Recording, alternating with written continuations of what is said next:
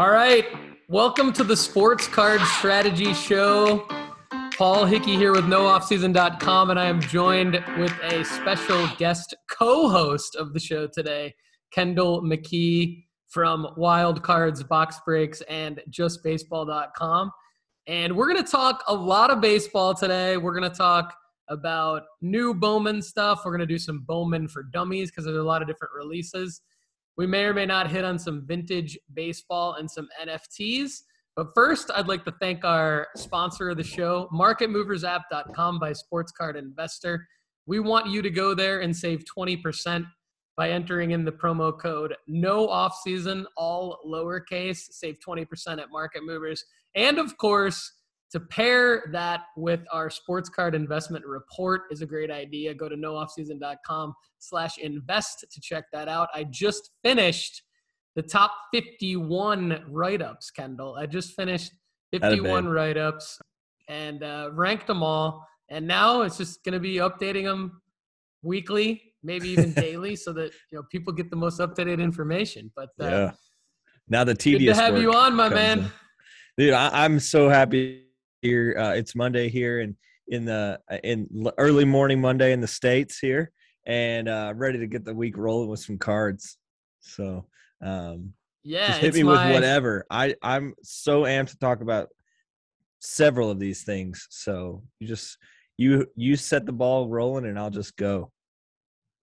Awesome. All right. Well, let's talk Bowman draft release because that came out on December 30th, and there was a lull in the card market in December. We all saw it, we all felt it. Maybe not as much in baseball, but definitely in basketball. And Bowman Draft is a huge release. And um, what I want to know are a few things. Let's start, though, with just the simple overview of the Bowman Draft release. Tell us the significance of that. Why is it so important? And why should people definitely be paying attention to the Bowman draft release, not only this year, but just every year. Sure. Um, well, I think to preface that, I've got to go to just a small bit into Bowman for Dummies. We can hit the rest of that later. But specifically, Bowman specializes in um, the first licensed card of of of a minor leaguer or a potential prospect or something like that. And so, particularly in baseball, and I know we've referenced this a little bit, but it's a lot of prospecting in baseball. Um, you know, the, the big guys do get traded, but that's kind of for more like long term investing or uh, collector specific.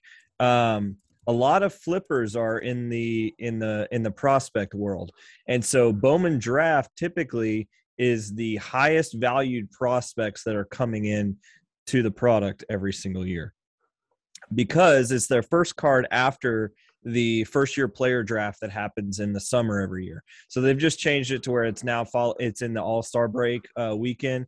So for instance, uh, when your team drafts and they from like 1 to, you know, 7, um, some of those players are going to going to get uh, first Bowman cards in that next cycle of that first draft uh, box. So in for instance in 2020 specifically so 2020 draft, which came out a year ago um, in December, that had all first round prospects had an auto in the in the package. I think everyone but one, I think actually, um, had an auto in in the Bowman draft series. And so typically what you look forward to is that all of your guys, you're going to get their first licensed autograph. So for instance, I'm a big Jordan Lawlar guy big Jordan Lawlar guy. And I'll kind of go to that in, in a little bit. But he was drafted by the Diamondbacks in the sixth pick this year. So this would be his first licensed product. Now, I have some unlicensed Jordan Lawlar autographs from his USA team stuff that he did with, and some Panini has launched some USA stuff. Um, and so I got a a uh, an out of one uh, out of 199 autograph from him for like 85 bucks. So um, that but that was his USA jersey, and so it's a rookie patch auto. Actually, it's RPA, um, which Bowman doesn't do RPAs, but um, so that was about eighty dollars. I ended up pulling a Jordan Lawlar out of, and this I'm skipping ahead here, but I ended up pulling a Jordan Lawlar first Bowman out of 499 uh, auto, and that's worth almost 700. So there's a very much difference in between the unlicensed and licensed product, and I'm sure you've been aware of that being in cards. But for our our listeners that are a little bit uh, new to the game, the unlicensed and licensed product difference is astronomical, and the Bowman is definitely the card in baseball that you're looking for.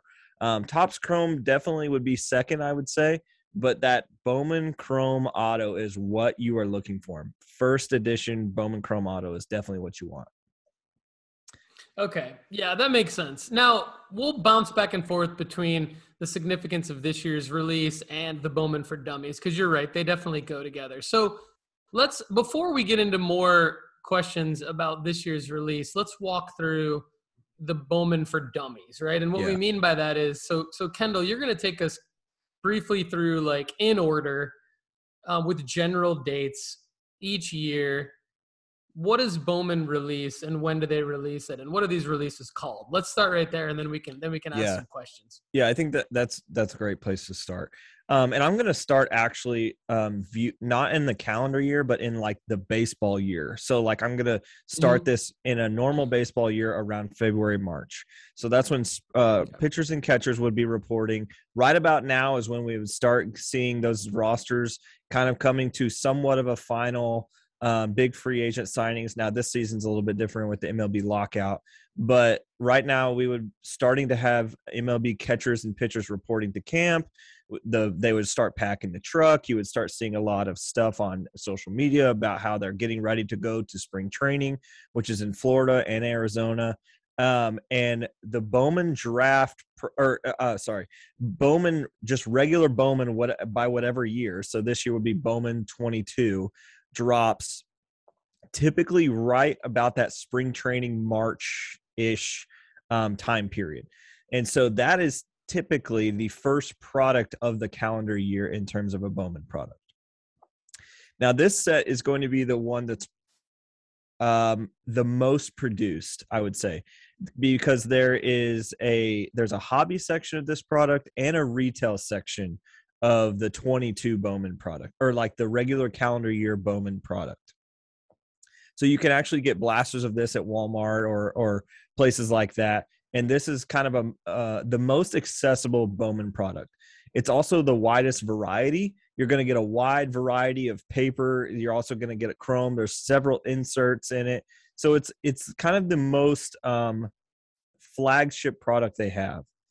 So now towards the end of the year, they do have a little bit of an update series that comes out, but towards the end of the year, they have a Bowman Chrome product that comes out where it's only Chrome product. It's in mega boxes. Um, they do technically come out with some different variations of that, but that comes out right around the end of baseball. And the difference in those two um, products are going to be they put a lot of hype in the original product, like the Bowman um, base. We're gonna we're just gonna call it the Bowman base for now. Um, the Bowman base, they're gonna put a regular section there, but they're going to put guys in there that they think are going to have a good rookie season. So they're to put guys in there that that maybe have their first card hit this year, um, and they think they're going to have an explode uh, towards spring training and towards their minor league season, and definitely towards the All Star break. Now, the Bowman Chrome product specifically, now there's always a couple of guys that explode onto the scene who don't necessarily have any cards. Maybe now it's very rare nowadays, but maybe don't have a Bowman First product out there. Um, and you're going to have your international signing period happen in the middle of the year. And that Bowman Chrome product is all Chrome all Chrome cards, so there's no paper. Um, and Bowman Chrome First are going to be really live in that product. But that's typically where your international signing period guys are coming out for the first time. So, for instance, um, this past year we saw guys like for like Luis Rodriguez had a uh, had a card in the Bowman Chrome series, and those were going nuts for a little bit. Um, now, typically that international signing period is guys that are like 16 17 years old so those guys are super super young guys are paying way too much money for that i think there was actually a comment about it on our on our facebook page there Um, and I addressed it a little bit by saying it's a guy that you could invest in if you super, super like him. But there's definitely some guys that are more proven. And that's something we're going to address here later in the podcast. But there's guys that are more proven and have been a little more tested in the minor leagues that you could pull later. But that Chrome product definitely um, has some guys that have burst onto the scene in the in the season that they didn't expect, and they maybe put some more products in there. For instance, like Yermin Mercedes came out of nowhere last year. Uh, Adolis Garcia came out of nowhere last year. Like there was just a couple of guys that they didn't expect to explode, so those guys get in that later product. Now, the last product of the calendar year is Bowman Draft, and that, like we've said earlier, that follows the draft class that comes in. So as soon as that class gets um, drafted and all those people get signed, those guys go into licensing. They get their first jersey. Um, so that they're usually like in the complex league or they have that first appearance as a major leaguer, maybe in that short season rookie ball later in that year. And those jerseys are going to be the first time that they're going to be on a card in the in the uh, jersey of their their team that drafted them and things like that. And those cards go for stupid money. And those are only in a hobby product. That is not a retail product. So you can't go buy draft at Walmart. Um, and it specifically comes in. I think the smallest is like a is is what's called a light box this year, and um, you're definitely auto hunting here. This is definitely for the guy who knows baseball, I guess if that makes sense. So the retail investor or the the guy that's just marginally invested in baseball typically doesn't get into a draft product because they are not necessarily aware unless you're listening to this kind of podcast where I can tell you who you need to go get. You're typically not aware of those guys before they hit the Bowman 22 or the Bowman base product. Typically, that's when people are first hearing about the mass public is first hearing about certain players. But if you can get in early in those draft products or way, way early in those international products at a good price, then you're definitely going to reap some rewards there. Okay, this is awesome stuff, and I've got a ton of questions for you. Yeah, that was a um, long monologue there. So, no, that was good. I mean, I think simply, simply put, and correct me if I'm wrong. You've got three releases, right? You've got the Bowman base, which I know technically it's not called that, but let's just call it that because I think that resonates with most people. It's like it's a it's a full set. It's, right? the most entry level. Uh, that comes out in February. okay, and so does that does that one have is it only prospects like this? Now this is kind of a Bowman for Dummies question. Like, is sure. it only minor league prospects? No, this one's going. That Bowman base product is is going to have the most um variety, I'd say. There's not okay. now what Bowman doesn't do is Bowman doesn't do any legacy cards. Like they don't put in guys that are Hall of Famers or I mean, they might every once in a while. And I just can't think of a situation where you have like there's been situations where I open up a Topps product and I'll find like a Mickey Mantle remake or something like that. That's not something that Bowman does. Like Bowman only does current players. Um, but you can find things like uh, numbered and autographed cards from non prospects. Um, they're not as necessarily as valuable as their as their Bowman first signatures or their Bowman first chromes or numbered or however you want to do that.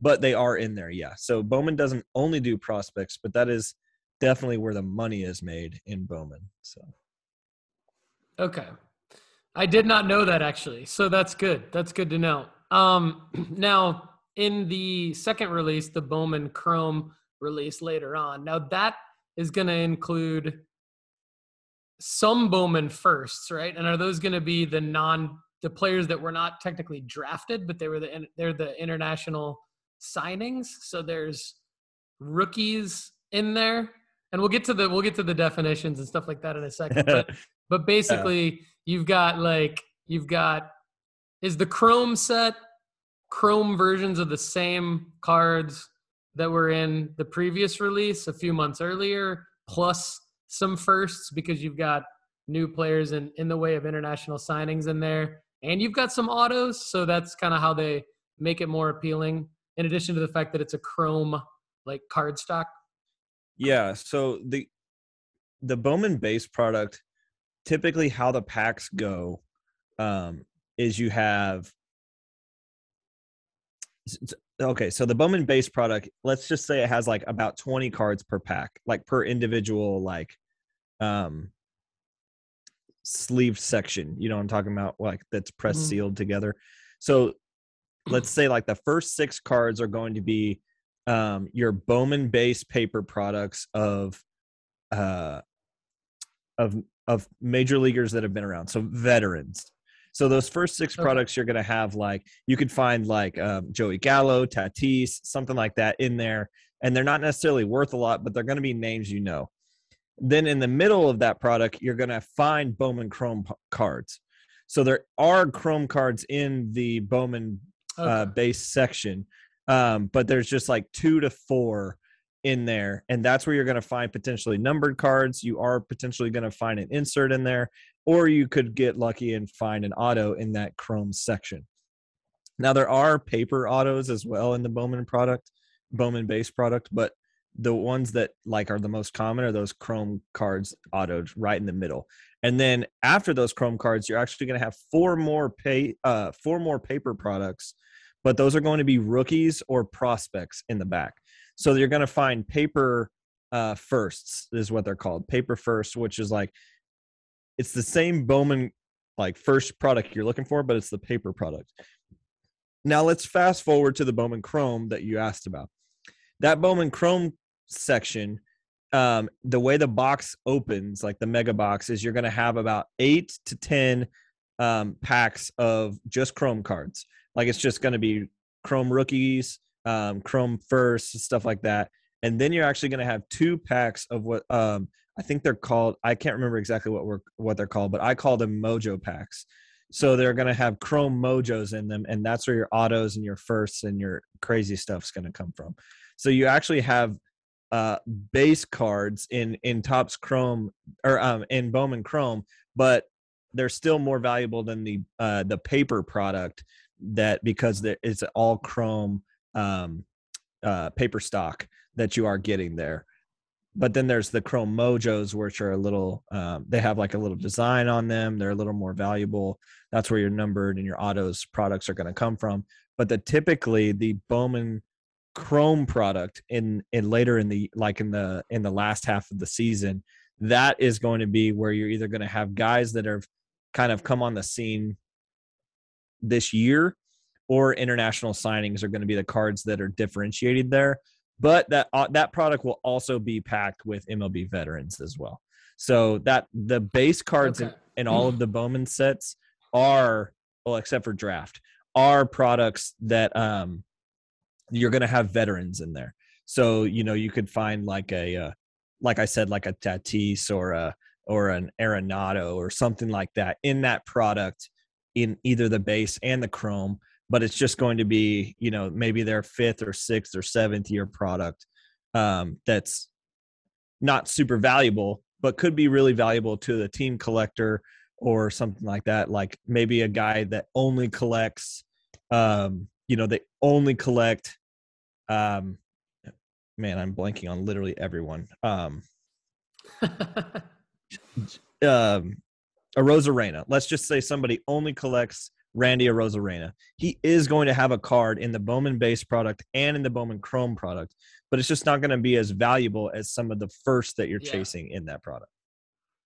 So, like if you yeah. are buying into okay. breaks, that's where you're going to see that price differentiation go way up. So, the top few teams in a break product, if you see your pricing different on breaks, if you're like, why is my team ten dollars, but you know the Arizona Diamondbacks, who are horrible, are two hundred dollars that's because the cards in that Diamondbacks, for instance, in this draft set, Jordan Lawlar is a very expensive card, and his cards are going to come out. And the Texas Rangers don't really have anybody in the Bowman draft. Um, there's a caveat there because they did draft Jack Leiter, but he actually didn't release a card in draft 21. So Okay, so yeah, this is this is good. All right, so let me let me try to pick this apart. So let's start with the last thing you just said because that was a question I had earlier. I've heard that the second overall pick doesn't have an auto in the Bowman draft release. Is that true yeah. every year? Uh, you okay. know, I think it started as like a uh I'm not 100% sure where that started. You know, I'd probably have to do some uh, uh, some history lesson on that. But I but yes, typically the second overall pick doesn't actually have a auto in in in the draft product typically. Now, and I'm, I'm not sure if that like maybe some way back there was like a guy that was like, my auto is not going to be worth nearly as much because so and so was drafted first, and they were like, I'm not going to put an auto in this product, so because it's going to be significantly discounted, or so, I don't know if it happened something like that hmm. somewhere, and so Bowman decided to release that in the next product so that his card would be the most valuable in the next product or something. I'm not sure exactly how it started. That would be my hunch. But Jack Leiter, yeah. my but my that's team, why Jack Leiter doesn't have. It's not just randomly Jack Leiter. It's because he's the second overall pick, right? Yeah. So, um, yeah. Now sometimes it doesn't happen. I think there has been years where it doesn't happen. So, for instance, I think in 2020 there what the number second overall pick did have an auto in draft. So I think it's not okay. I, I don't think it's like a like. I think it's kind of like an unspoken rule type thing, but um, okay I could be wrong on that. I'm not a super versed on that specific, but I do know of the second spot specifically this year because Texas is my team, you know, and so when I when I see Jack Leiter and I want to go and get the Rangers in my product, you know, I want to get a if I'm going into drafts, I want my pro my team, right? And then I get in there and I'm like, yeah.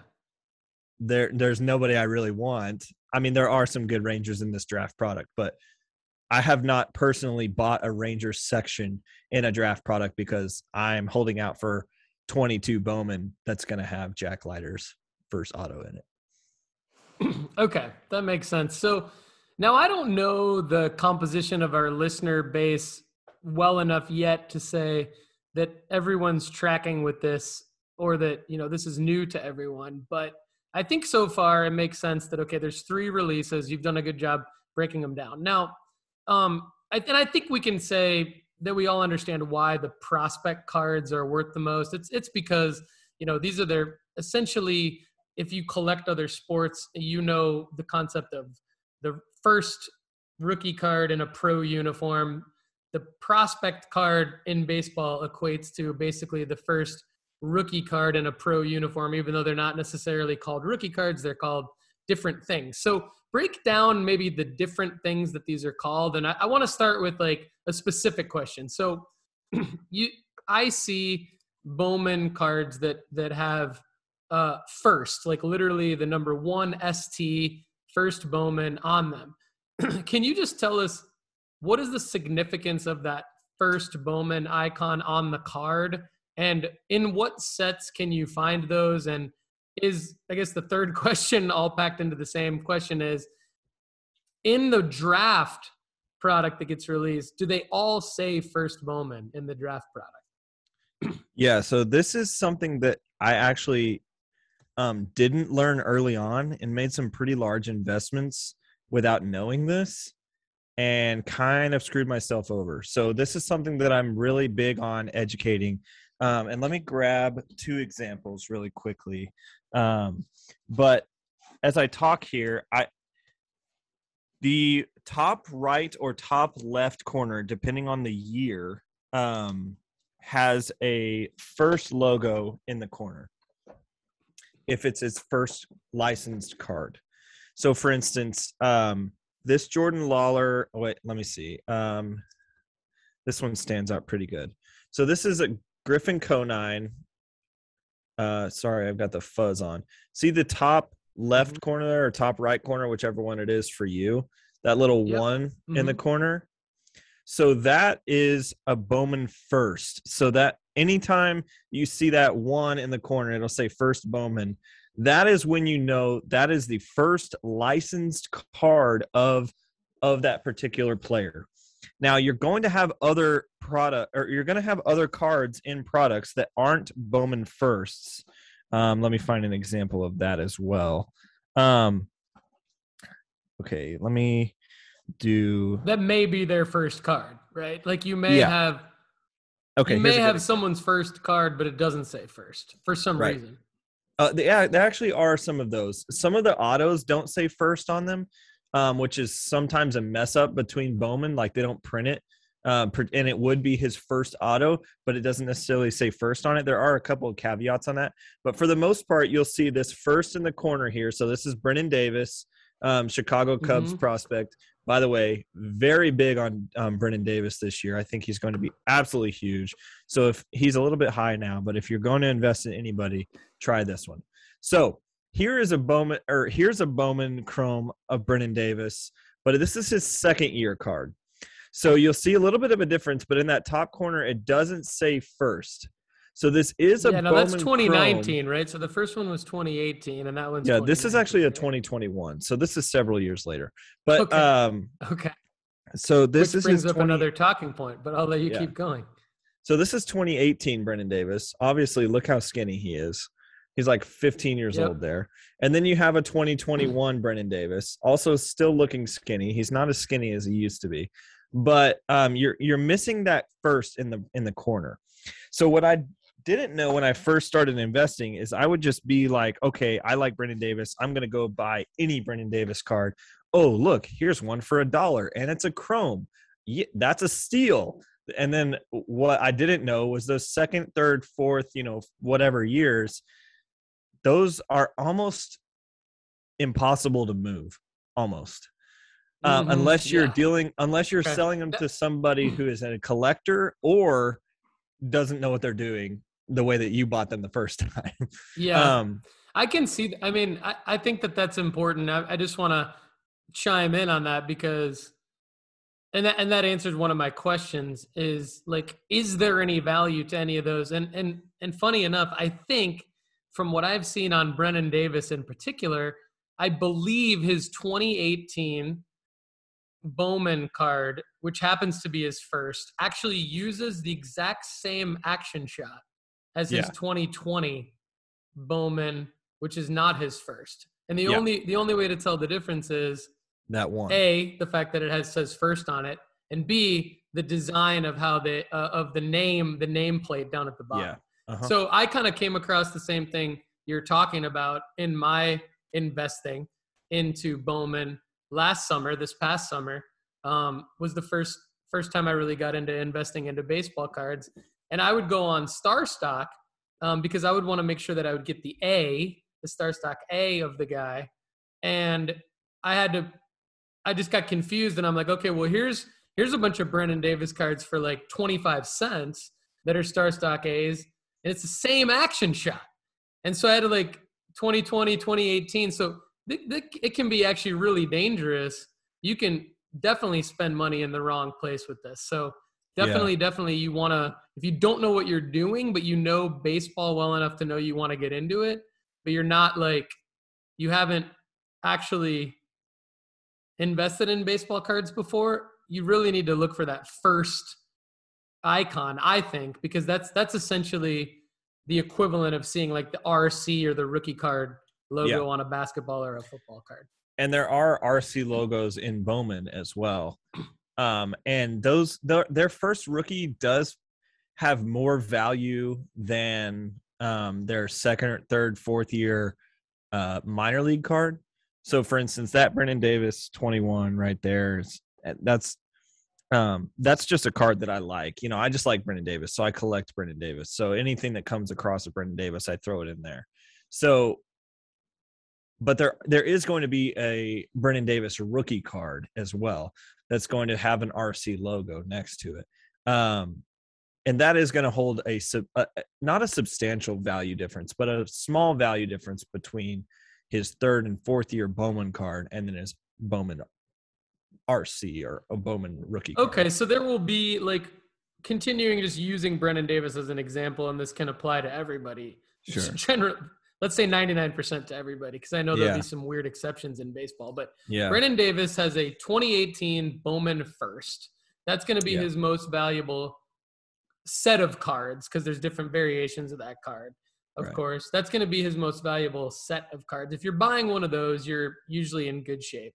Then he's going to have whenever he gets called up by the Cubs, there'll be a determination and you're saying there will be a Bowman rookie card of Brennen Davis that will come out in the base Bowman paper and then the Bowman Chrome later uh, with the RC designation on it. Yeah, I would say now I, I haven't seen the the set list or the checklist of the Bowman um, that's going to come out this year, but I would assume that Bowman is going to assume. So I'm going to double assume here that uh, that Bowman is going to put out their first rookie card of Brendan Davis this year. So he's he's right on the cusp of making the Cubs. The Cubs are kind of in a struggling situation in terms of finding players that are relevant. Um, so I'm sure that Brendan Davis is going to come up at some point this year. So I would assume that Bowman is going to also assume that and make a rookie card. For instance, last year um, there's a there's a catcher for the Rangers, Sam Huff, that everybody thought that Sam Huff he was like their number two prospect last year. Everybody thought Sam Huff was going to be the um, the everyday starter in Texas as a catcher. Now he ended up getting hurt in spring training and spent the rest of the season in the minor leagues but his rookie card, his Bowman rookie card actually came out last year.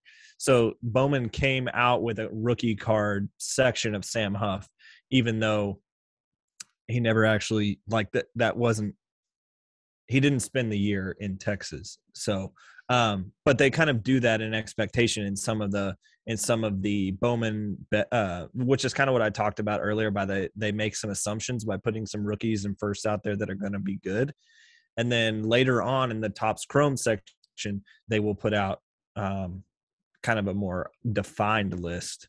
Um, for instance sam huff didn't have a rookie in the Topps Chrome because by that time they knew he was injured and was spending the rest of the the the time downstairs. So um but you will see i would assume that you'll see a brennen davis rookie card coming out in this 2020 uh, 2022. Uh, Interesting. So then, would we see a Brennen Davis rookie card for the Topps products as well? Like, is that is it common yeah, yeah. to have a rookie card for both both brands in the same? Yeah. So, um, it, yeah, Bowman is actually owned by Topps. A lot of people don't realize that.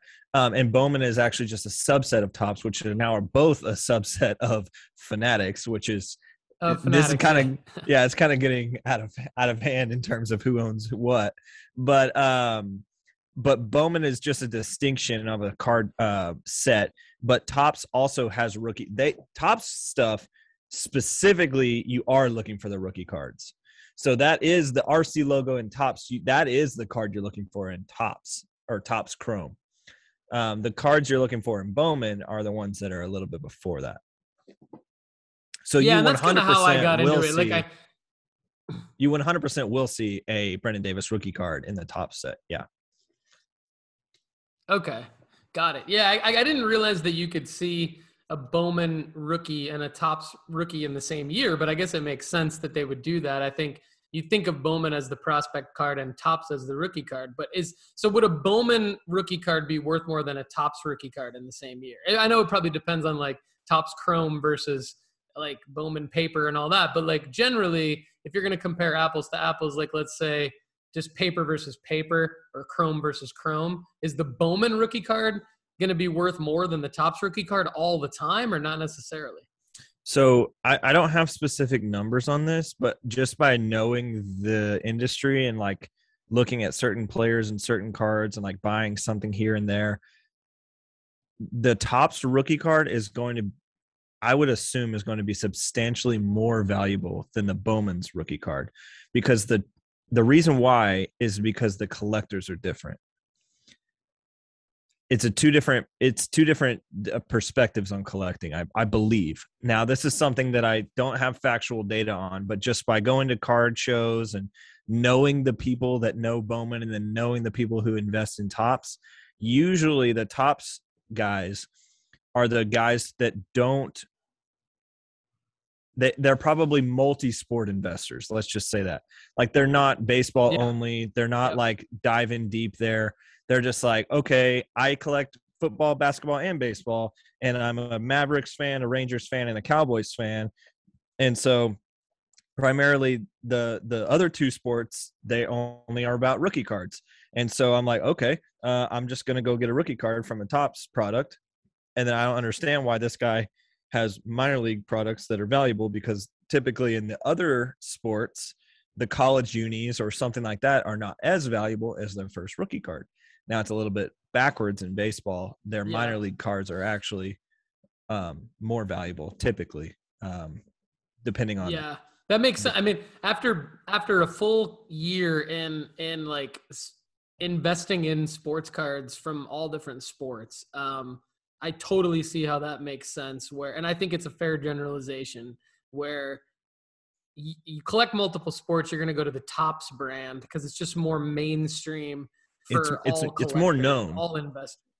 Yeah, yeah, it's definitely more known. Whereas Bowman is is definitely like the the niche, like baseball guy, baseball gal. Like you're you're go, if you're baseball, you're going Bowman, and it's good to know you're going like like first prospect card. Like that's that's right. the card. That's the set of cards. Yep. So okay, so let me let me ask you one more quite one more card specific question, and then can I want actually I go back. Can down. I actually go back and yeah and, yeah and, yeah go for it. So very quickly, I actually I, I messed up on something I said. Um, I said yeah. there was three Bowman products. There's actually more than three that come out in the calendar year, but those are the big three. Like those are the ones that really mean something. Um, there actually is a Bowman um, Sapphire, I believe, um, that comes out as well and that comes out like around July.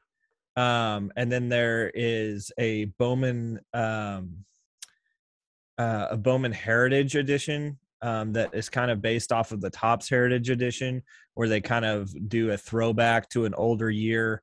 Um, and then there's like a Bowman Transcendent every other one, every other year or something like that.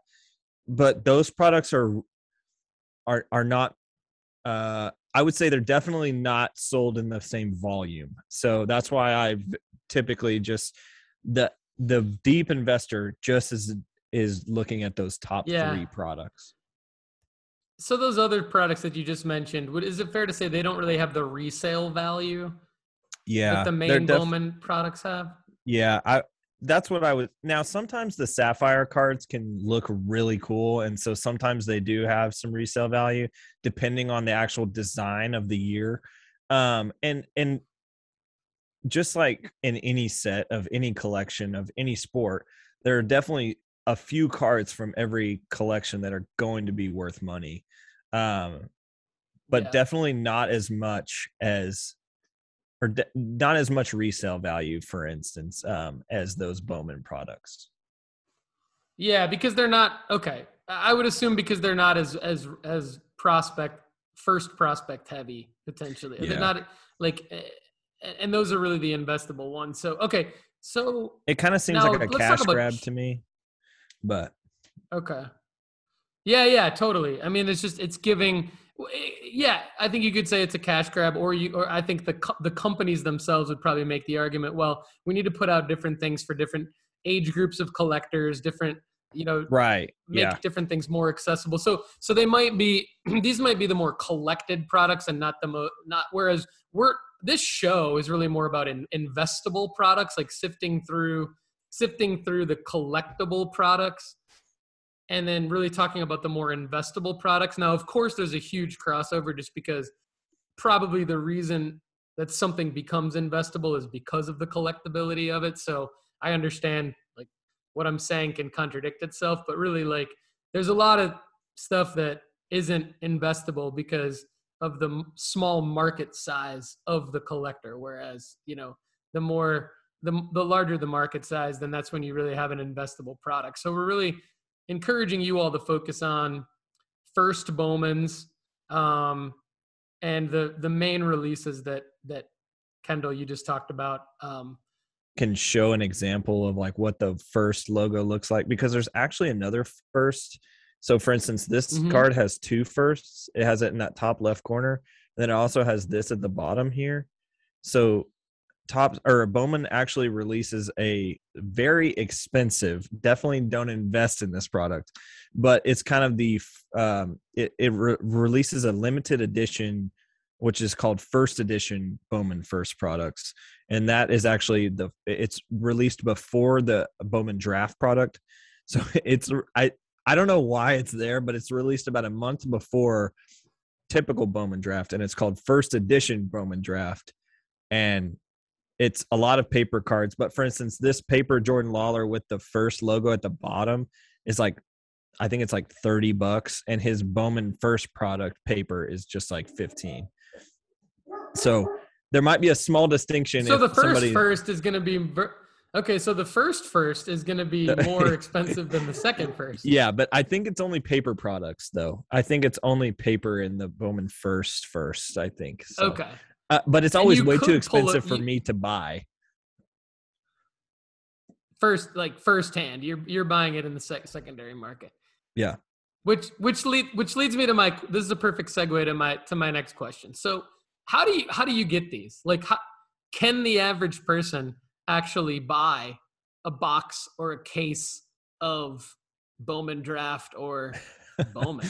Like That that's a and I great. think I know the answer, but why don't you Uh, break this down? the, the the the answer is depends. Um, it depends on who you are. Let's just say no. on- Let's just yeah. say no. yeah, depends on who you are. Depends on who your friends are, and it depends on you Yeah. know if you do have a local card shop uh, in your area that is that that is baseball focused. I mean, I do know some card shops that they're so focused on other sports that they they don't even get cases of- Bowman stuff until later on. Like their their clientele is not focused on it. But I know other shops that are like so focused on it, their entire calendar year is based around Bowman release. So um the, the answer is your Bowman base product, that base product we talked about, is going to be your most accessible product because those blasters are going to be available on the retail market.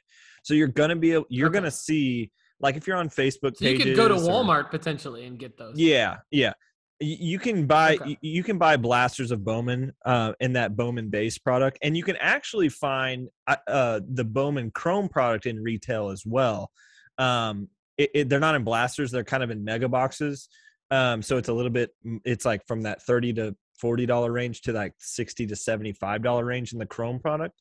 Um, but the Bowman Draft, eh, you can only find from either a hobby store or online or if you're buying cases of it or but the typical way most people are getting their draft product is through breakers so those breakers are going out and buying cases of stuff and then you're buying slots of a specific team or or a division or something like that Yeah. Okay, so let's just go ahead and all right, let's wrap up the thing and then let's talk about breaking. So, all right. So, you could call around to local card shops and you could you could potentially like develop a relationship with LCSs and and reserve or just show up as they no you, know, can't as show they up potentially get you have to reserve it Okay. You have to reserve Yeah. it. Okay.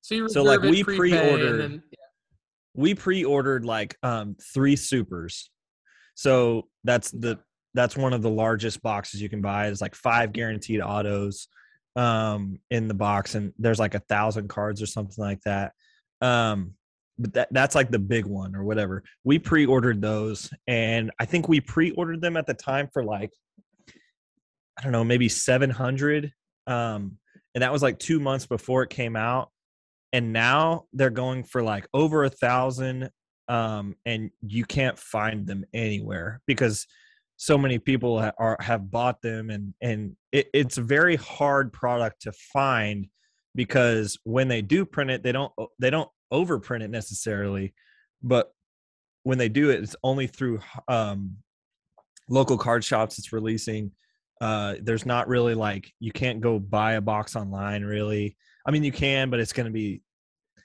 i mean those those secondary a markets ca- are you'd have to buy a case, right? Which I mean, like you could, but you, basically you have to have a distributor account in some way, shape, or form to get this product directly from from the manufacturer, and that's just like so not economical.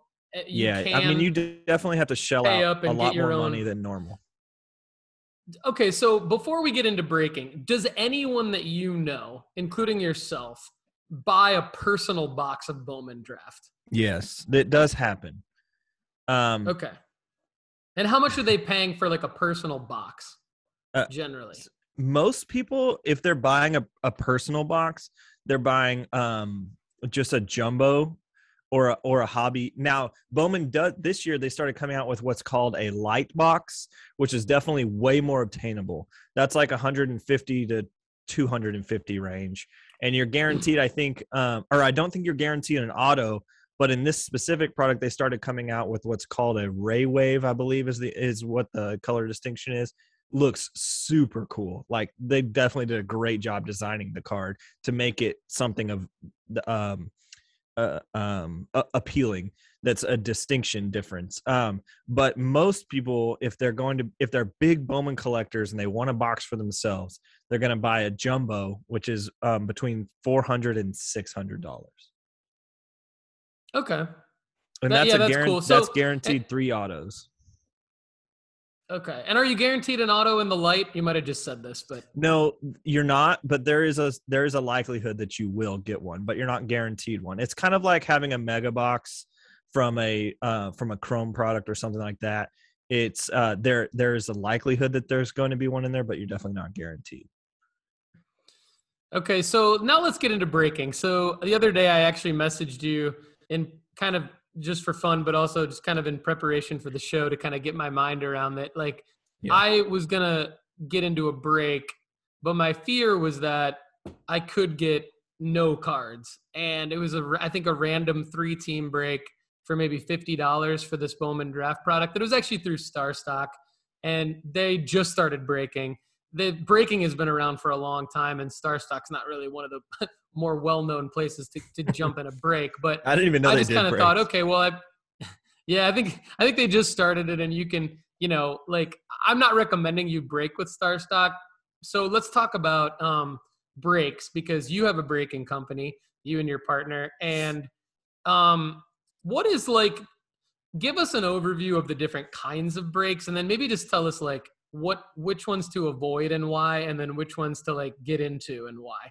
And i know it'll depend on who you are and who you're collecting and all that but just from a general investment like s- speak to us from a i don't care what team i'm collecting i care i want to make money. I want i want to put $65 in and i want my best chance at getting 65 or more dollars out of it. What are the what are the best what are the ones to avoid and the ones to get into? Yeah. So when I first started getting into cards, I I hated the idea of breaking because I was like, no, I want all the cards. I don't want. I, I, it felt like gambling to me, where I was like, oh, I'm just Yeah. going to f- have a section or something like that of the product, and then I was like, no, half the half the fun is ripping the actual product myself. I don't want somebody else to rip it and then just send me the results. But now that I'm a little more experienced in the idea of investing and collecting rather than just collecting, breaks is definitely all I want to do because I don't want all the unnecessary um, crap that comes with a box. I just want the cards that are valuable. Um, and so there's a lot of breakers that are doing it a lot of different ways and and almost every breaker has its own flavor or own different like this is why you should choose us type thing that's going to make them competitively different in the market um, and, really you kind of have to find one that you develop a relationship with um, and just like any industry relational um, relational aspects of it are definitely probably what what keeps a, a customer coming back. Um, so for instance we we have about probably 2000 different people that have um, bought into our breaks at some point but i would say generally we have about now this is per sport and we're kind of honing in on baseball specifically now uh, so it's a little bit different but when we were doing everything we probably had about 50 to 100 people that were return customers out of that 2000 so it's uh, like when you saw their name pop up you knew a little bit about them you knew which cards they were going for and us as breakers it's our job to kind of develop that community. So if it now some people don't want the community they just want you know they just want to see now there's some breakers that are just like flying through just looking for the hits specifically. That's not necessarily how we do it at Wildcards. um, we want it to be more educational a more educational experience because we know a lot of these people are coming into the product or coming into the hobby either from a long hiatus like me and you.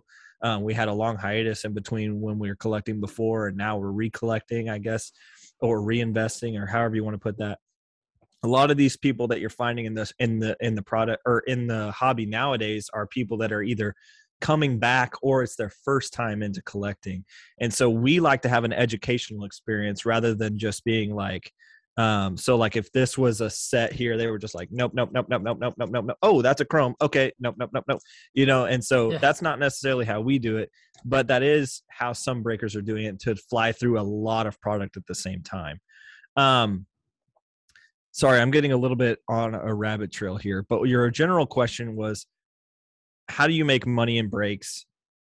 and is it you know it, why would you buy into a break why would you buy into a break is specifically you can hunt specific cards without spending um, you know for instance if you're going to buy a jumbo for yourself you're going to spend four to six hundred dollars like we just talked about but you're going to get so many cards that you don't necessarily care about now there are some collectors out there that care about every single card there's true purists out there that are just like, you know, that seventh year Fernando Tatis paper, I want it, and that is a card of value.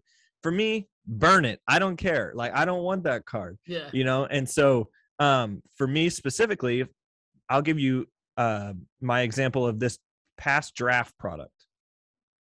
So the 21 draft product that came out in December, I am huge on Jordan Lawlar. I spoke to that earlier. I never invest in the Diamondbacks. But because I know of Jordan Lawlar and because I'm huge on him, I've been buying Diamondback slots in box breaks. And some of them have been pretty expensive. And I'm like, man, this is the most I've ever spent on a specific break slot. Actually, this past month, I spent more on one specific break spot than I've ever spent and it and it paid off for me. I pulled a seven hundred and fifty dollar card, which was awesome, you know, but it could have not, and I was a little bit nervous Yeah. about that. But So so can you can you share with us what you paid because I'm looking at the sold listings on eBay and I did Sure. this is kind of where I'm what I'm thinking. It's almost like different flavors. If you want to be potentially if you want to open if you want the experience and the virtual experience of like opening a pack and knowing uh, like why if you want the entertainment and the and the experience of opening a pack and with you guys at wild cards like the education behind each card which i think is phenomenal i love that you guys do that um that's one thing but if you're an investor like i look at it and i'm like well i mean it's no small amount of money but if i really like jordan lawlar i could drop $300 on one of his first prospect chrome chrome autos right yeah, so then I then I look at like, well, what is a break spot? If I'm going to chase that, what is a break spot? Because you Yeah. know, if it's if it's a hundred dollars, that's three that's three rolls of the dice. Or if it's thirty dollars, that's ten rolls of the dice. So how many times do I have to roll the dice when I could just go try to Buy bid and get outright. one for two two seventy five or two seventy? Yeah. Now some people will be like, well, that's no fun, blah blah blah. But I actually I actually think it's fun to bid on eBay. Me too. so, so, yeah, so talk about that. I, I, think for me, the most fun part of card collecting. Now, I've done ripping, I've done breaking, I've done uh, you know going to the going to the local card shop and trying to find a card. My favorite thing to do is get one of these bubble mailers in the mail and ripping it open and be like, "This is my card that I've been expecting in the mail." That is my most favorite thing. yeah, Um, and it's like, so I love the eBay experience. Now I know there's a whole lot of eBay problems, you know, like of, you know, sellers and buyers and all that kind of stuff. Generally, I've no, I've not gotten any to any of the situations that a lot of other people have gotten into in terms of all the crap that can go on there. But I love that. Um, wow, I, I completely lost. Oh, uh, so what I paid for the so I got into a break that was a um it was like a quarter case of jumbos. So I believe that was that might I think that's uh I think that's two boxes, I think. Um and I paid for two sections of it. So I actually got four boxes of this eight case jumbos. And I got the Diamondbacks in that product, and I paid $175 um, for the entire thing. That was more money than I'd ever spent on a specific break. Now I know there's breaks out there you can spend way more than that. I'm just saying my Mhm. specific experience is I had not spent that much money primarily because I'm a breaker. I don't like spending money at other breakers, you know. Uh right, right, right. that's you know but anyway Um, you love Jordan Lawlar. You wanted to, you wanted to try to figure out how to get how to yeah. get into a So I went and I and I spent all of my card money for the month of December and some. I had to sell some cards actually to get enough money to to get this, and I put it down on a Jordan Lawlar, you know, on on my black, uh, you know, and the, rolled the dice, you know, the roulette and, wheel. Yeah, the roulette wheel. And uh, three boxes in, I hit a Jordan Lawlar auto, and I just was going nuts. I was actually working, so my day job is um, I drive a bus for the school system here, um, because the insurance is incredible and I have a lot of middle time in the day to do a lot of card stuff um, because I work from like six to nine and then from two to five. But this guy's specific break was at 2 p.m., which is a, such a strange break time. But that's that is another topic. Um, and so I'm driving, and my my uh, my friend T, who I actually own wild cards with, also had the Orioles in that slot, and the Orioles were like 300. Uh, so like he's he bought the Orioles, and they were like 300 and and I'll tell you why the difference in that in that specific price difference in a second. But I'm driving this bus and I'm driving a bus full of kids, like just full. So I can't get on my phone, you know, that's like mega illegal. And so yeah. my my watch starts ringing. I have a, a an Apple Watch and so I'm like I look down and it's T and I'm like, "Oh man, if he's probably calling me to ask me a question about cards." And then I so I hang up and he calls me again and I'm like, oh no, either he hit an awesome card or I hit an awesome card in that break. And then I denied it again because obviously I'm in the bus. And then a text rolls by and he goes, You just hit a monster. And I said, Don't be playing with me. I will pull this bus over. uh, but uh, I, I, did hit a monster in that break. And it was like my first big, big hit in a break. Um, and that was really fun. So that's awesome. Congratulations! It's it's an awesome card, and and I'm and always, it's on its way to PSA love, now. So okay, actually, glad you mentioned that. How many of these do you recommend get graded? Like if you if you somehow get your hands on a rookie auto, um, do you automatically grade that, or do you is there a process that you go through to, to determine whether or not that's that's graded? And well, with someone like Lawlar, like I think I know why you went to PSA, but just maybe for some listeners who may not know, walk us through why you went to PSA on that. So I am also not a PSA only guy. There are a lot of those guys out there, and I think there mm-hmm. places in the hobby for other other um, other graders. Now, if you're looking for top dollar, you're going to have to go PSA. But if you're looking at a price differential, PSA is not always the best answer. Now they did just come back with their econ- uh, economy um, grading section. It's like fifty bucks uh, a card. That just went live last week, I think. But you have to have a. They're doing it off a subscription basis now, um, and you could probably speak more to that. Uh, but because mm-hmm. I know that you've you've you've you've logged. I from my experience of listening to you, it sounds like you have graded more cards than I have. Just on assumption alone. Yeah. But um, okay. but for instance, I know that um, SGC doesn't cost as much money, and actually, if you look at the difference between cost analysis and uh, return, typically the percentages are actually pretty good comparatively, um, especially when PSA spiked its prices. But the reason I sent Jordan Lawlar's out there is because it was a card that I know, I 150% know that okay i spent $178 on the card you know because i or $175 on the card because i bought it into that break slot. The card is worth 700 so i know i have margin already in the card. So i can send the card to psa at $100 per card or whatever it was um, and still have enough margin if it comes back at like a nine. But if it comes back at a 10 if if it comes out at a, back at a 10 with a premium verified 10 auto that card may be going for several thousand and not very and not in very not in very much time either. Like that could be you know in a in a month.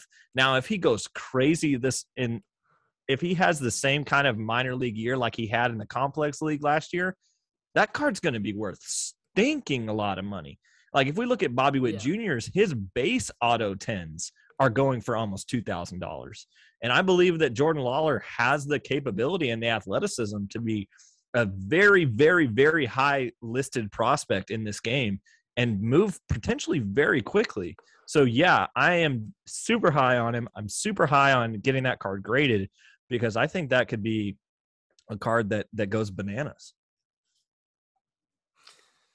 Yeah, that's interesting. I mean, so for me then, I mean, my personal preference would be to go go buy like bid on the the Jordan Lawlars uh, being listed on eBay right now, the autos, and then it's obviously like impossible to determine whether or not they would grade well uh, on eBay. But I mean, you can yeah.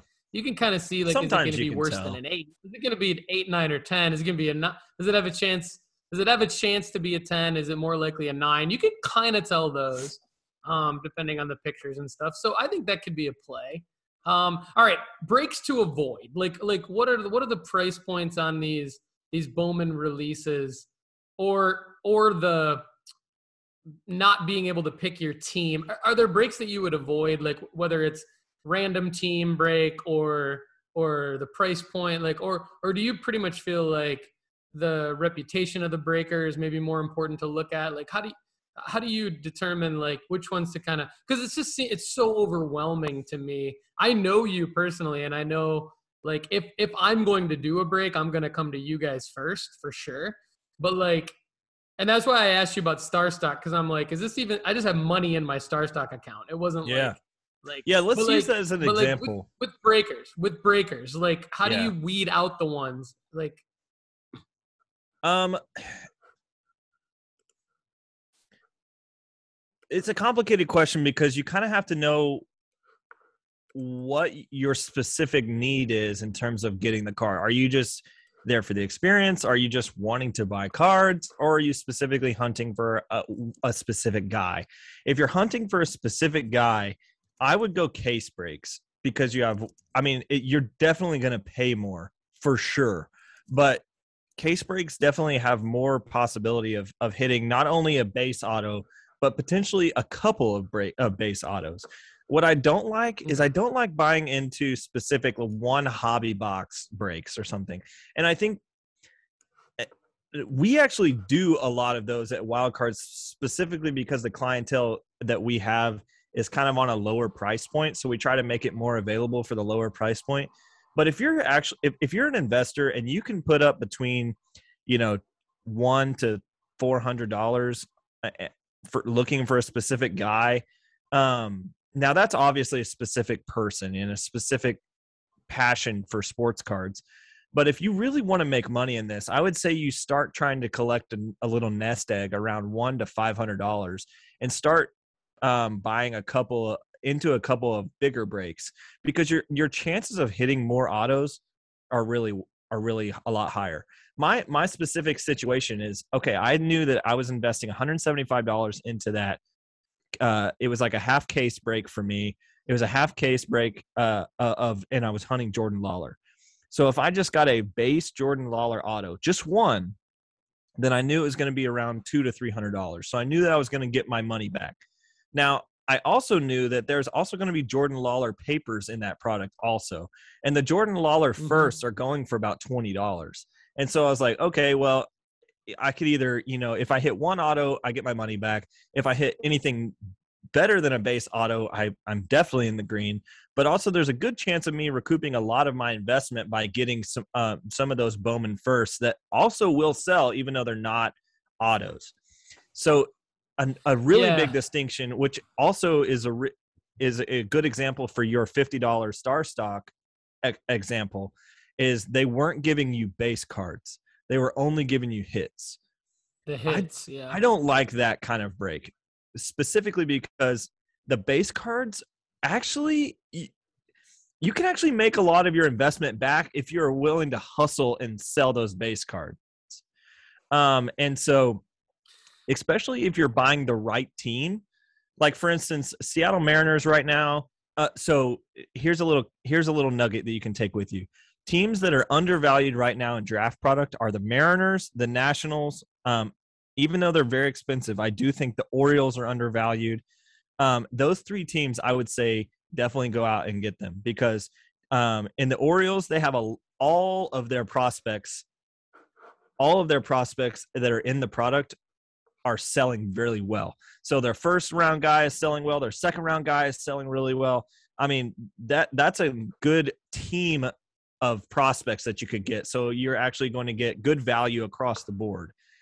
The Mariners specifically, Ford is going for a good money right now and he's kind of a guy that that is kind of have a, a little bit of a cult following. Like he has like there's a lot of hype around the mariners right now. They have a super good farm system. So if you're going to pull any like second year autos uh, or second year pro- cards out of or not second year but uh post first year products of of Kelenic or Julio Rodriguez those are also going to sell. So that's undervalued product right there. But nationals they have a guy named TJ White who is actually a fifth round guy so he was fifth round in the draft, but he has an auto in this product that's and TJ White is he's a guy that I definitely go look for. Definitely go look for a TJ White auto. But if you're gonna buy the Nationals, they're like lower, they're like probably half to maybe three fourths down the list in terms of pricing. The Nationals are a product that that if you pull a TJ White auto, you're definitely gonna make your money back. And so um and but another thing is don't always just go buy the cheapest spot in a break either because obviously the Astros are the cheapest in this break. Or no way, I think the Indians are the cheapest in this break. Or uh, Guardians, sorry. Um, specifically because the Guardians, I think they only drafted pitchers. All year. pitchers except for two. Yeah. Yeah. So pitchers Holy just crap. don't have a lot of value in Bowman product. Um, it's kind of like you know getting a so it's kind of like in football where it's pretty much the football cards are not football cards it's quarterback cards that's what it is uh like Yeah. if you if you get anybody outside It'd be of like if a team like, if a team right." drafted all offensive all offensive linemen or all Yeah. defensive players. yeah it's like when you, I, don't, when you don't want them. I bought into a lot of Browns breaks uh, a couple of years ago, and I just got tons of uh, Jedrick Wills car- Willis cards, which is an offensive lineman. He's drafted in the first round, and he's great, but his cards have no value. Yeah. So no uh, value. no yeah, so don't don't buy into the Guardians break spot. Interesting. Okay. Well, that yeah, that's good advice. Now I'm looking. All right, I got a, another quick question for you on the Bowman front, and this is maybe another Bowman for Dummies question. Um, well, before we get to this, just define a hit. Like, what is a hit? Um, because we said that a minute ago that they only give you the hits. I think I know what they are. I think they're numbered. They're numbered cards. They're autos. Uh, of course, numbered autos. Like may, maybe a variation, maybe a chrome. But I don't really even know what a hit is. Is there a definition of a Yeah, hit, or does the breaker just determine loose, what it's a, a loose definition um, but typically when people uh, in bowman specifically when they say hits only uh, what that means is first chrome cards um, the first papers maybe um, of like like for instance if you got a jordan lawlar first paper they'd probably send you that um, but they're not to send you like for instance, if you bought the Mariners and what I said earlier about the Mariners being undervalued because Ford is valuable, but you also have the opportunity to pick up a Kelenic or a Julio Rodriguez. Um, if they were not sending you hits, they would not send you the guys that are second, third year, you know, those kind of guys, unless they were numbered, autoed, uh, chrome, stuff like that. So Okay, that a hit sense. for a Bowman product would be a first, definitely any autos, definitely any numbered. Um, your inserts are probably not going to get sent to you unless they're refractor inserts or numbered inserts, which even still are not really that valuable. Um, they look cool, but they're not necessarily valuable, which I, I I struggle with that. I think the coolest looking cards should be the most valuable. But anyway, that's just anyway. I'll get off my soapbox there. Well, speaking of cool looking cards, and this leads to a question. I'm looking at a cool looking Dillon Dingler auto. Prop, Dude, I it's- love Dillon it- Dingler. It's, it's, so it's a it's a Dillon Dingler. So I think I might have told you this, but my dad uh, is a huge Tigers fan, and he Yeah. he called me last year when he he saw that I was really back into uh, buying sports cards as investments, and he said, um, "You got to go Dillon Dingler," and he just went on. He Yes. s- started sending me articles about Dillon Dingler, and I was like, "Okay, got it, thank you." And I bought the first thing I did was I bought five Star Stock A's of his Bowman first Chrome card.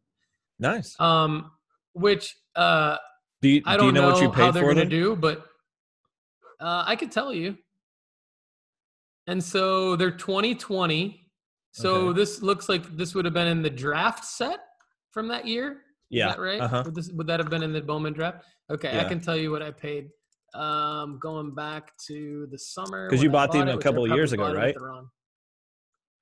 Yeah, I bought. Okay, so a dollar seventy-five a piece. Wow. Okay. Star Stock. Now, in Star Stock right now, and this is a beef that I actually really have with Star Stock. that It's not the best marketplace to sell your cards because Yeah. um, there's 143 of them for sale for a, for a dollar fifty right now, and there's 30 offers for a dollar.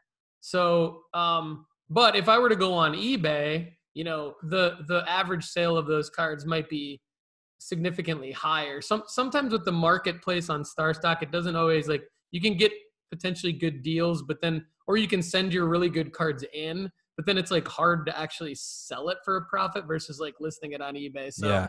um, Yeah, on I don't know eBay, for instance, Dillon one yesterday sold for just one Chrome Dingler sold for four and four fifty plus four fifty shipping. Okay. So so that's nine dollars. So yeah, like yeah, so that's so that's where I don't really love. I mean, it's great that I have these and I can have them shipped to me if I want to, and then I can you know I can make a little bit more. mo- A play with these cards would be like have them shipped to me, look at the condition of them. If I feel like they could ten, uh, if you know, send them to, to probably SGC, and then maybe get maybe get a gem on on some of them. I don't know, but then so that's 2020, and then I'm but then I'm looking at another card that I bought off somebody on Instagram who seemed like a really nice guy and he had some good cards. you bought So a bought a card off bunch of cards Instagram. From, That's cool. I bought a You bunch hear of that cards from this guy. I know, right? And so I bought like two Donovan Mitchell rookies, three Carl Anthony Towns rookies, a bunch of stuff off this guy, and then I just picked out a Dillon Dingler, and I was like, oh, you know, I gave him like a bulk price, and I was like, I want the Dingler in there too, and it's a so really Sure kind of like, didn't "What?" pay any anything for this Dillon Dingler. Like it's prob I mean, let let's call it a couple dollars. I don't know, but it's a now it's in my PWCC vault, and they have it insured for twenty dollars, which usually means for those of you out there who don't know who don't understand PWCC, the insured value of the card typically you can sell that for like three times the insured value Yeah. in Mhm. an eBay auction.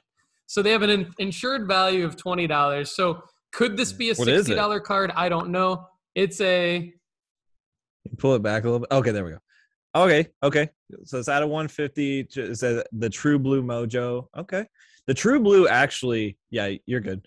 Um, the True Blue is um one of the most like sought after uh cards and and typically any um auto. For some reason, people love that True Blue. Um, okay. but one sold for yesterday for twenty dollars on eBay. Um, okay. but this is a good example of having a second year auto. So this is not his first Bowman card, but it is a Dillon Dingler auto, which obviously does have value. You know, like I would say, like a twenty dollar auto is is great to own, especially $20, yeah, I'm for- happy about that. Especially if you bought it for a dollar. And in fact, Dillon Yeah. Dingler actually is a little bit kind of unheard of right now because his value is a little bit probably lower than it could be if he was on another team because of Torque and Riley and all the speculation around is is the Tigers ever going to be good again? You know, like people are kind Mhm. of just low on the Tigers right now. Uh, well, maybe not so much right now as in the past couple of years, but I could say like if Dingler was like on a different club, for instance, if he was a Dodger or something like that, his car his card would be a lot more valuable. But I like Dingler. I think his offensive numbers are good. Um, I wouldn't say he's my favorite catcher right now in the minor leagues, but definitely probably my third, fourth guy in the Tiger system. And that's not saying that's so if you're the third or fourth guy in some systems, you're irrelevant. If you're the third or fourth guy in the minor Mhm. leagues right now in, in the Tiger system, you probably still have a lot to like a lot to to to bring to the table considering the first two guys are probably all stars Yeah. you know so um but anyway that's a good card especially if you got it for pennies on the dollar Yeah, and it was it's one of those things where like I thought I was maybe getting a first auto and I didn't really like yeah because it was part of this bulk deal and you know this weird sort of Instagram transaction where I'd wanted to kind of test out. Um, I just kind of said throw it in there, I, you know, and then when I got it though, I was like, well, shoot, it doesn't appear to be like a first auto, so I'm not really sure what I did here, but but like, um, but it's it's good to know. It sounds kind of like I dodged a bullet. A, I didn't really pay that much for it. B, it is like a, this mojo auto and that's probably the reason why it's going for more than just just a few dollars but um, there's always the chance we know that like if dillon dingler ends up having a successful major league career then that that's another factor but um, because it's And I not would the also first say auto i think that's kind of the point Yeah, I mean it sold for twenty dollars uh like uh five days ago. And the whole hobby is down right now too. So I Mhm. mean, when baseball picks up, you put that on a line for for 30, 40 bucks, potentially it could sell. Uh, as soon as baseball starts, for instance, I've used this whole offseason to buy into a lot of players that I like. It- like I've bought into a ton of players in between the five and twenty dollar range. Um, like, I mean, just some names that I've bought are Gabriel Moreno, um, uh, Brayan Rocchio, uh, Jared Triolo, Greg Jones, um, Joe Perez. These are guys that I bought for between five and thirty dollars autos. And I and I like I'm buying right now, expecting in March and April when people are really getting into the product again.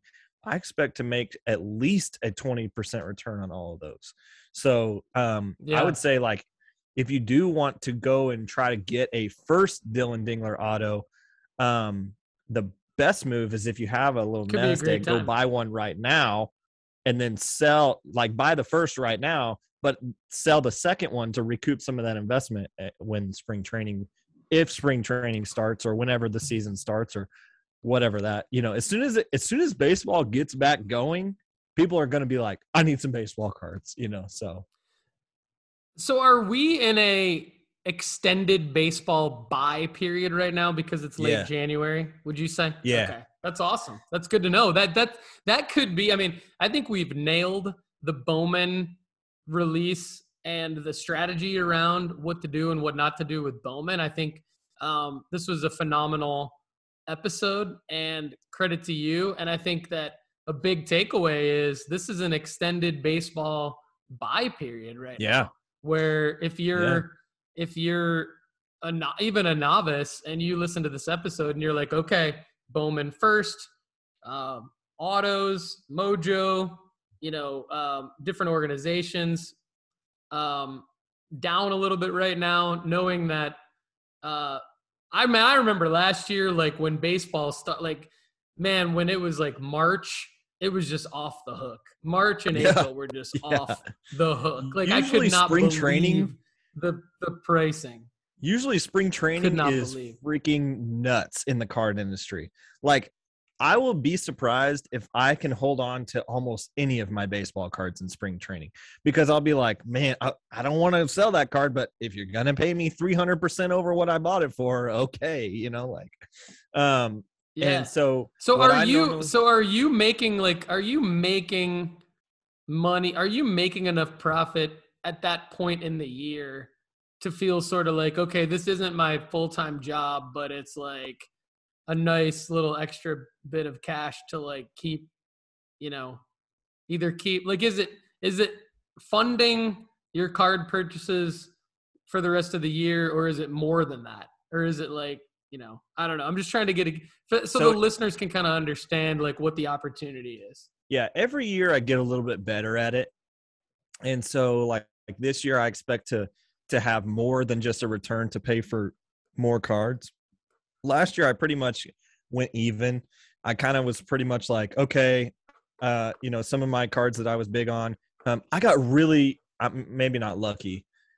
Uh, for those of you guys that are listening, I have a background in in in, in prospecting, I guess if that makes sense. So like the the I'm also into cards, but I also um have this background and I'm attached to this organization called justbaseball.com that scouts minor leaguers, which is why like I particularly like investing in Bowman because I typically get in before anybody knows about the guys when I've seen their stats and their exit velocities and all this kind of stuff. So like if I'm giving you guys, you're like, I've never heard of that guy. That's probably a good thing. Um, for instance, I bought an Oneil Cruz card the other day from a guy. I actually didn't even buy it from him. He sent it to me for free because I said, Hey, do you have any Oneil Cruz firsts? I'm looking for them. And I didn't tell him this, but they're like 25 to $30 a piece because this guy's a stud his exit velocities are like Giancarlo Stanton exit velocities. And you can't teach that. But he's like, I've never heard of Oneil Cruz. Why do you always send me these names I've never heard of? And he was like, I'll just give it to you for free. This guy's a chump. And I'm like, okay, whatever. He's definitely going to be on the Pirates this year, and he's definitely going to be worth more than $25. And the guy just sent it to me for free. But anyway, um, last year I made a really good play of buying a ton of Shohei's before the season and I was just like, I really, I know he's coming off of an injury. I know he's coming off of surgery. People aren't for sure whether he's going to be able to last as a two-way player. And I really, really believed in Shohei. I and I uh, said it in my podcast actually last February. I was like, this guy's going to be an MVP. Like he is going to be the best player and most catalytic player in baseball. I believe it. And it happened. And I got, I mean, I wouldn't say really lucky. And I did a lot of research to get to that point. But that one hit for me and i rolled all of those profits into more prospects um, but this year what i'm looking to do is roll into more prospects but also um, take money off the top to to feed my family you know and and i think that that's where it becomes a different distinction for me like last year i was playing the game this year i'm i i I want to win in the game, I guess if that makes sense. So, and going yeah, forward, sure. I want to be able to to do this potentially as as a job, you know, and, and not have to drive a bus, you know. So yeah, man, that's why I think um, we linked up because you you have that ability, and um, you know you you've made that call with Shohei, and you're making you're making it with others, and I know you're I know you're gonna win the game and li- kind of live that dream of being able to put your player prospecting talents to good use and, in making some money on cards and hopefully turning it into the the the career. And that's that's what i'm looking to do um really more from the basketball I, where you have the confidence on the baseball side because your background i have the confidence on my side uh because of the basketball and somewhat football background Dude, did you watch the um, pistons um, game so, last night no i did not. And on uh the way yeah no i i'm i might have to. The way that i have to watch basketball as you well replays? know, is I, I do have to watch it the next day and the replay so well did i, I just ruin it for you?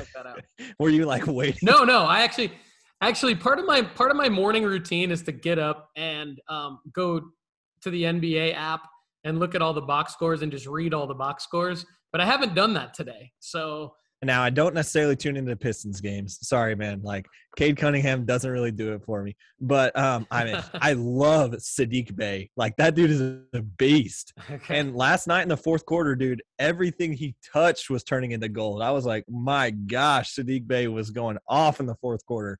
And I like the I think at one point the um the spread was pretty ridiculous. So if you put money on the spread like halfway through the game uh, on the Detroit Pistons, like you got your money's worth because they fought the Nuggets all the way to the end. And for a five win team or something like that, or however, I don't know where they're at, you know, like, um, but for a team I like think the, they've got double digit wins, but that's okay.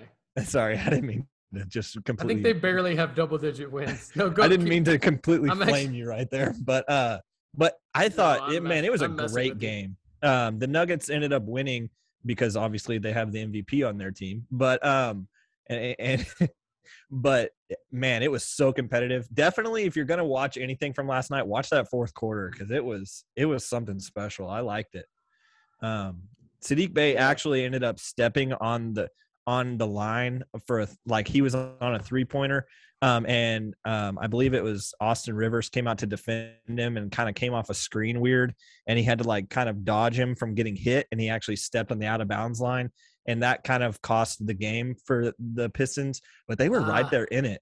They were in it all the way to the end, and and uh, man, it was a it was a good it was a fun game to watch for for the average consumer. So So there's a guy that did not play last night for Denver that is a sleeper um, that I have, uh, Bones Hyland. Uh, I believe that Bones. Bones Hyland, Bones Hyland, he's a rookie this year, and he was take he was Denver's first round pick, so he was a late first round pick. where'd he go? But I've had some, uh, I think twenty, I think twentieth No, I mean like where'd he go to college? between 20 um bones hyland where did he go to college i'm gonna pull it up right now I Bones. just had I love the name.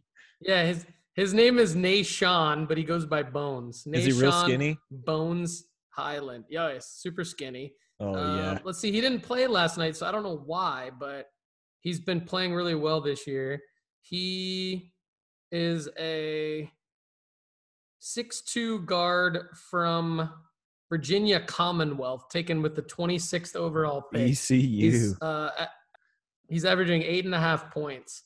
That's and, awesome. Um, you know, the talk around the league is that Denver needs um, a number two and a number three guy behind Jokic, and of course Michael Porter Jr. and Jamal Murray are out with injuries, and so they've traded for my guy Bryn Forbes. He's my guy from Michigan State. I like That's where I went Forbes. to, went to college. So they traded for Forbes, but but I think Nah'Shon Bones Hyland could be a guy right. two three years from now where we're just like, well, yeah, of course, of course, Of know, course, he's Bones. one of the top Yeah. guys. He's my guy. Of course, Bones Been Hyland. in. I've been in He's- all the way since VCU days, baby. He could be could be a household name. So look out for him. But Dude, um, awesome. You know, good good work today, Kendall. It's great having you on as my co-host. We're gonna do this more often. We talked about it. So yeah, Um, so we can. Sorry, this is like an hour and a half we, long We can now. talk for a couple hours. I'm good with it. I mean, I like to have a long form show, so it's it's it's. yeah. I mean, I probably could have gone me. for another hour and a half, you know. So, I, but I, uh, I could, I could, but my family's about to walk in the door, and I, I really have to pee. So uh, I think we might need to wrap this up. But yeah, man. I think if if I can so next give, next time you come on, we got a lot of other topics though. yeah i mean i love doing this and like we said like i come from a prospecting background so typically the names that i'm looking for are the under 15 under well really my sweet spot is under $30 autos um that's kind of where i where i swing the biggest and where i probably get the most hits uh, now obviously in that range you also get guys that that aren't really amount to much but you know um I'd rather do that than pay potentially three or four hundred dollars for a guy and and get two hundred back. I'd rather lose thirty dollars. Same here. I mean, you know, um, by putting the two of us together, you're gonna have the multiple sports because I'm looking at you. I'm invested in some Austin Shenton because of you. yeah, baby. And there's some other some other guys that I'm Yeah. probably going to buy because of you. And then so the listeners are gonna get the baseball expert here. And I know you know your stuff when it comes to the other sports too. But I mean I will I will say that I've made some money off of Desmond Bane rookie Yeah. autos this year. I've made some money off of Tyrese Maxey. And I'm about to make some money off DeAndre Hunter. DeAndre Hunter is the guy I bought two of his rookie patch autos in the fall for Dude, I actually sold each. every other thing I have other than baseball this month. So I used to collect all really? three sports, and I I got out of everything other than my PC players, like guys that I, like. So for instance, I, I'm a Thunder fan, so I kept Pokusevski, um, I kept uh, Theo Maledon, um, So you're I a kept big Josh Giddey guy then. You got to oh be pumped about huge Josh giddey guy, huge Yeah. giddey guy. Actually, uh, I bought into one break this year of basketball. I bought into one break, and I got a giddey RPA, and I was just let's freaking go. And is it. NBA hoops? No, it, no, it was his. Um, it was the a college, college or a Australia uniform? Whatever he Yeah. played played Yeah. with in Australia. Yeah, but I, but that's like I sweet, was man. just like, that's all I need. I just needed a giddey card. He's legit. He's legit. I was playing my son in 2K the other day. So my son whoops me in every video game except for 2K. I whoop him all the time. He's 12. Let's go. And I just like talk so much shit. And so I'm whooping him with every team. We just go through the league and every team doesn't matter who he is, doesn't matter who I am. So I go, all right, next game I'm being the Thunder. They've got two guys that can do anything in that game. That's eh, actually one and a half because Shai Gilgeous-Alexander is one and it's half a Giddey, and that's it. And Giddey's like half a player in that game. He should Yeah. be, he, Which he is should be unfair. better than he I is do in that game. that- But There is definitely better Thunder players than they make it in 2K. I, I've played 2K myself, and I'm a Thunder fan, so obviously I play as the Thunder. But there are some Yeah. better players than than 2K makes it out to be on the. on so I put Poku in there, and Poku's just, I'm like, oh, I'll put Pokusevski in there. Dude's so slow, man. He He was hard sucks to play in with. the game. Yeah, he Anyway. he needs to be he needs to be better in that game. But uh, anyway, so so Giddey. I, so anyway, my point of this story is I kept yelling in my son's face, "Giddy up, giddy up!" Like in his face, it was like, "Josh, giddy up!" And so he was. I had Yeah, him rolling. baby. That's awesome. He thinks everything I say is stupid, but he was rolling at that one. So I was. I That's was good. Well, All right, brother. Well, hey, I love great, great having you on as the co-host. We're gonna keep doing this. I'm gonna give the outro. Sports Card Strategy Show, brought to you by NoOffSeason.com and Wild Cards Box Breaks today, and JustBaseball.com today because of Kendall. Those the awesome places. Go check them out. And um, thank you to our sponsor, MarketMoversApp.com by Sports Card Investor. Please go there and save 20% by using the promo code No Offseason. It helps me out. And one other thing, Kendall. One other thing. uh-oh. You didn't reply to my email. It's okay. You got multiple jobs. It's fine. But we have just launched our affiliate program at nooffseason.com for the sports card investment report. You all, all of you listeners, all of you watchers of the show, you can earn money. I'm going to give you money. All you have to do is go to nooffseason.com slash affiliates sign up for the affiliate program and you'll understand how you can get 30%. I'm giving you 30% of our revenue for listening to the show. You just got to sign up, nooffseason.com slash affiliates. I'll sign up. I didn't read the email, but I will. You- Thanks again, man. Have a great rest of your day. You and too, uh, brother. thanks for listening to the show. Thanks for being on the show. Giddy up, baby. Giddy up!